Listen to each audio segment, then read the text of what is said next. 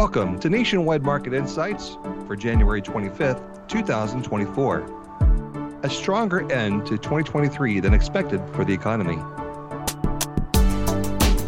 Economic growth was stronger than expected over 2023, following the third quarter's buoyant 4.9% annualized pace.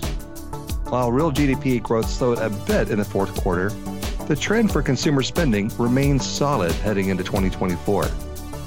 How far will this momentum carry into the year? And what are the current odds for a recession this year? This is Brian Kirk, and with us today to talk about the latest GDP data, we have senior economist Ben Ayers and economist Daniel Vielhaber. Hey, Ben, thanks for joining us today. Third quarter growth was deemed by many to be unsustainably strong. And we did see an expected slowdown in the fourth quarter, Run us through your thoughts on the data and what were some of the high level differences between real GDP growth in the third and fourth quarters?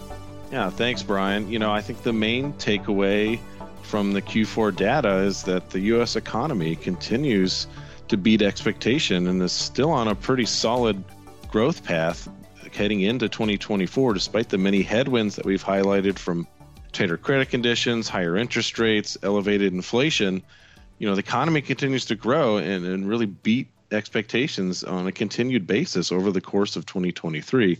You know, the, the 3.3 annualized growth rate for the fourth quarter was a little bit slower than the 4.9 that we saw in Q3, but you know, 3.3%, that's still a solid to strong growth pace. And, and actually the second half of 2023 was much stronger than we had in the first half and much stronger than any of the numbers that we had over 2022. We have to go all the way back to 2021 when we were coming off of the pandemic and seeing some very strong growth rebound at that point to see anything close to what we've seen uh, over the, just the past couple quarters here. So again, as as opposed to seeing the economy really start to slow down, we see those recession risks come in and see it's kind of trending in the downward direction. We're still seeing pretty solid to strong growth across the board you know, most analysts are expecting something closer to about 2% annualized growth for the fourth quarter. So we well surpassed that.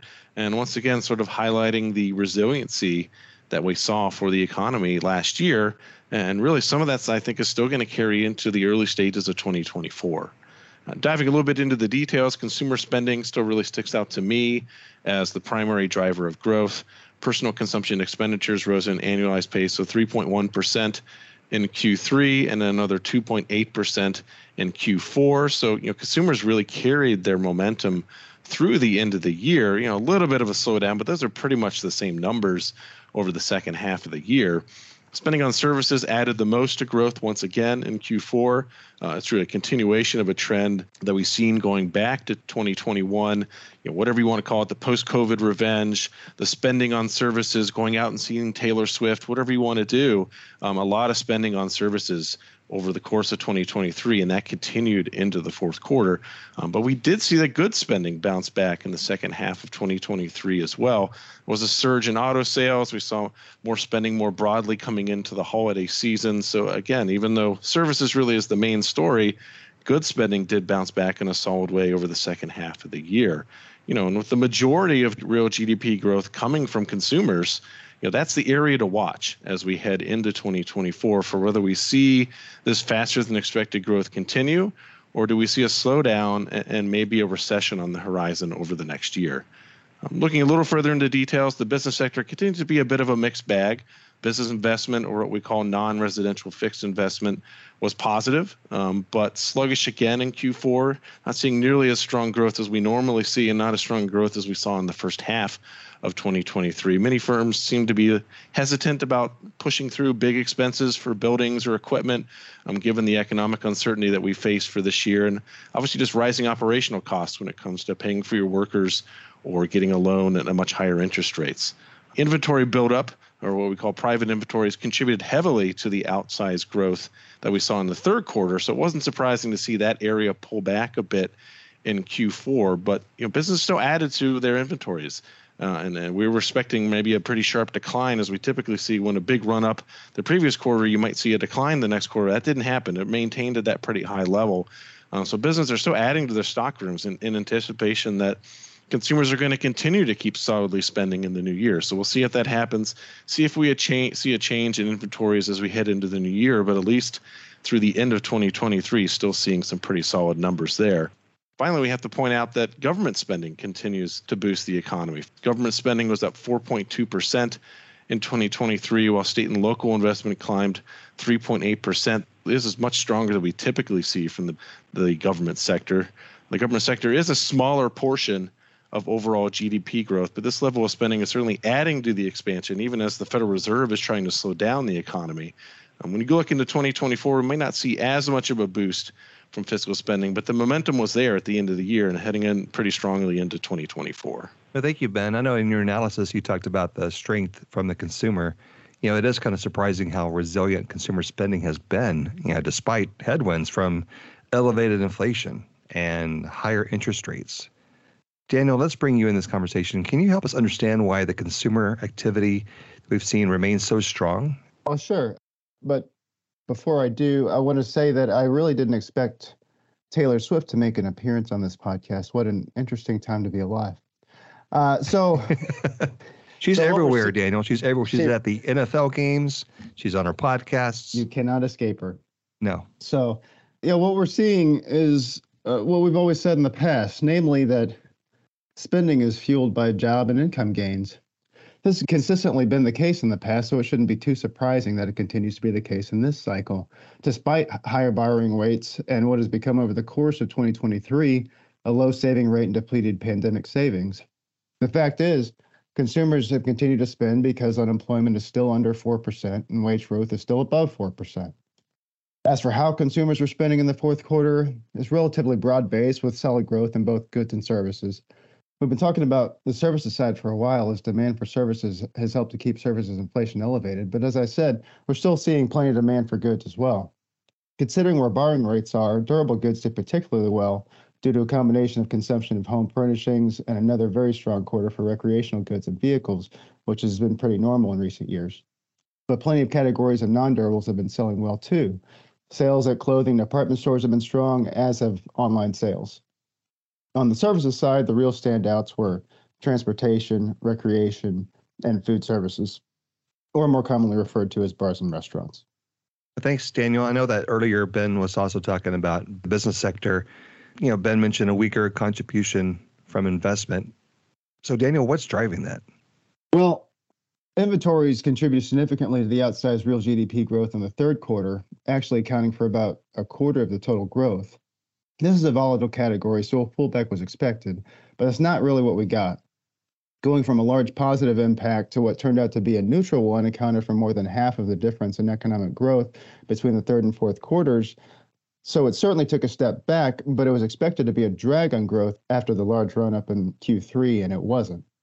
Outside of that, non residential fixed investment or business fixed investment continues to hang in there and was actually a little higher in the fourth quarter despite rising costs and high interest rates. Now, Ben mentioned that it was sluggish compared to the historical norm, and that's true. But what surprised me was the growth in structure investment.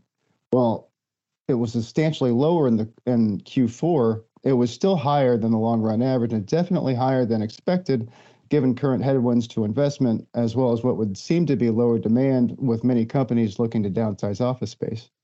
You know, we've been expecting the prospect of oncoming slower growth in the economy and investment becoming cost prohibitive to have a more significant impact at some point. And it appears we're on our way there, but maybe not quite to the pinnacle of that effect yet. Residential investment is also still pretty solid despite high mortgage rates greatly affecting demand for housing. With the supply of existing homes still severely limiting sales on the existing side of the housing market, builders appear to be determined to help fill that gap as the pace of housing construction, particularly single family homes, has held up really well.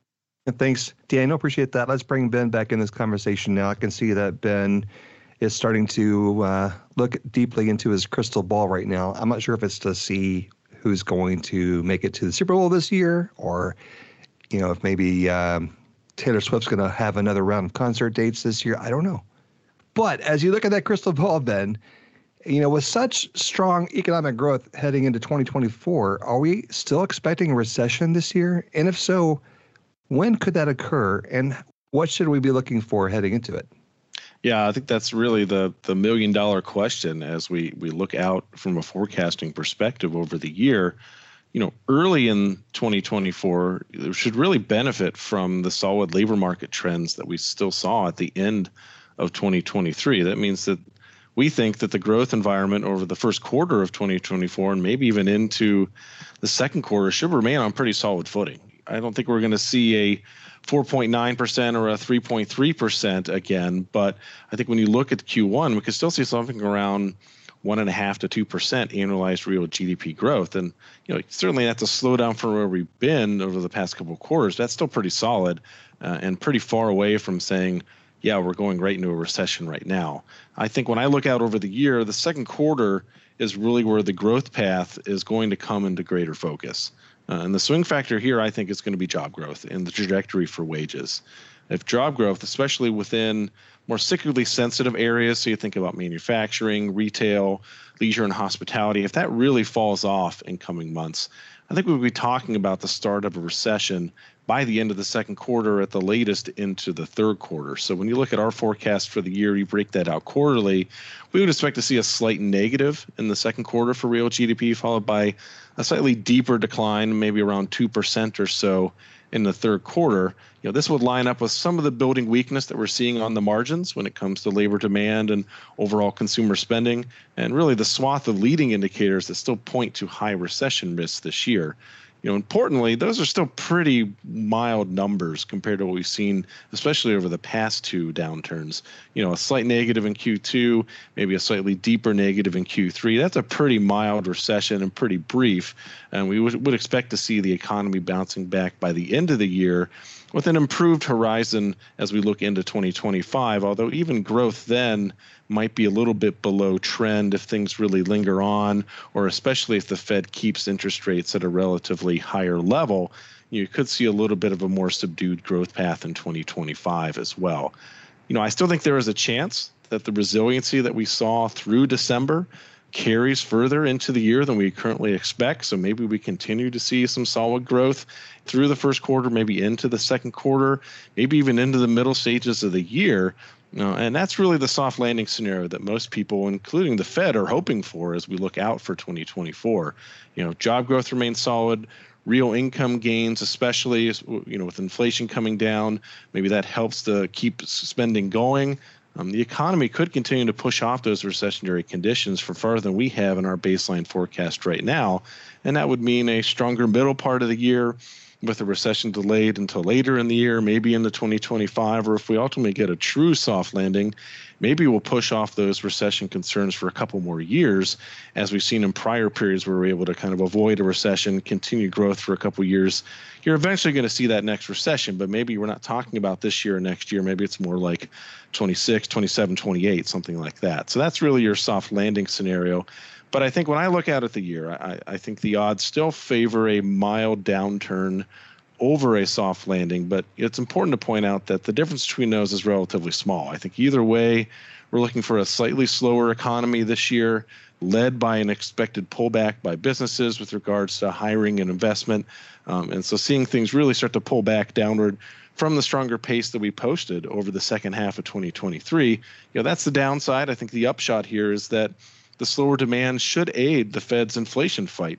And so we should see more normal price pressures as we get into 2025, whether that's around or after a recession, yet to be seen. But I think the main story there for most people is that we should see a more normal price environment from an inflationary perspective. And I think that's good news for everybody. Thanks, Ben. Just kind of following up there, then you said that growth could be a little sluggish this year and even into 2025. So, what is the true growth potential for the U.S. economy in the coming years? Yeah, I, th- I think that's a really interesting question, and one of the things that really hangs over most economic forecasters is, you know, we have a pretty good feel for where we think things are going to go this year, maybe next year, especially tied to what we see the Fed doing. But from a three, five, ten year horizon, you know, what is that growth trajectory for the U.S.? And that's what we talk about when we say potential GDP growth. And really, what drives the underlying drivers of economic growth in the U.S. are really just two things: it's labor force growth and it's productivity growth. And unfortunately, both those factors have been weakening in recent decades. And when you look at most official forecasts, uh, don't expect those slower trends to reverse anytime soon. The Census Bureau projects even weaker labor force growth in the coming years compared to what's been some pretty weak growth over the past couple of decades.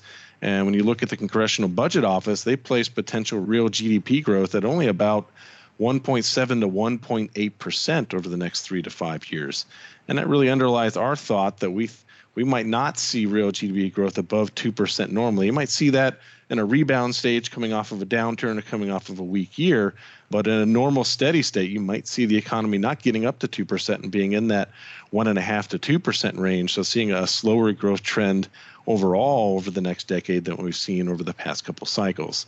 Now, there are some upside impacts that could change our thoughts about that. I think the top of the list are the AI technologies that are coming out right now. You know, does that promote an increase in productivity? Does that kind of act like what we saw in the 1990s with the expansion of personal computing in the workplace? Does that really boost our productivity over the next decade? So it kind of lifts that potential growth from below 2% to slightly above 2%. Um, we could also see some changes on the immigration policy that could provide a boost to labor force growth as the, the natural run rate within the U.S. is really pretty slow. Those are still pretty big unknowns at this point, and I think unfortunately the recent trends suggest weaker potential GDP growth in the U.S. ahead rather than stronger. Thank you, Ben. And also thank you, Daniel. This has been a great conversation on economic growth as we start the new year. Join us again in our next episode as we react to the upcoming FOMC announcement. The Fed is meeting for the first time in 2024, and they will likely not make any rate changes at that meeting, but they might shed some light on when they could start loosening monetary policy again. So stay tuned. Make sure you subscribe to this podcast so you can receive notifications for each new episode. Until next time, for Nationwide Market Insights, this is Brian Kirk information provided by Nationwide Economics is general in nature and not intended as investment or economic advice, or a recommendation to buy or sell any security or adopt any investment strategy. Additionally, it does not take into account any specific investment objectives, tax or financial condition, or particular needs of any specific person. The economic and market forecasts reflect our opinion as of the date of this report and are subject to change without notice. These forecasts show a broad range of possible outcomes. Because they are subject to high levels of uncertainty, they will not reflect actual performance. We obtain certain information from sources deemed reliable, but we do not guarantee its accuracy, completeness, or fairness. Nationwide and the Nationwide N and Eagle are service marks of the Nationwide Mutual Insurance Company. Copyright 2024 Nationwide.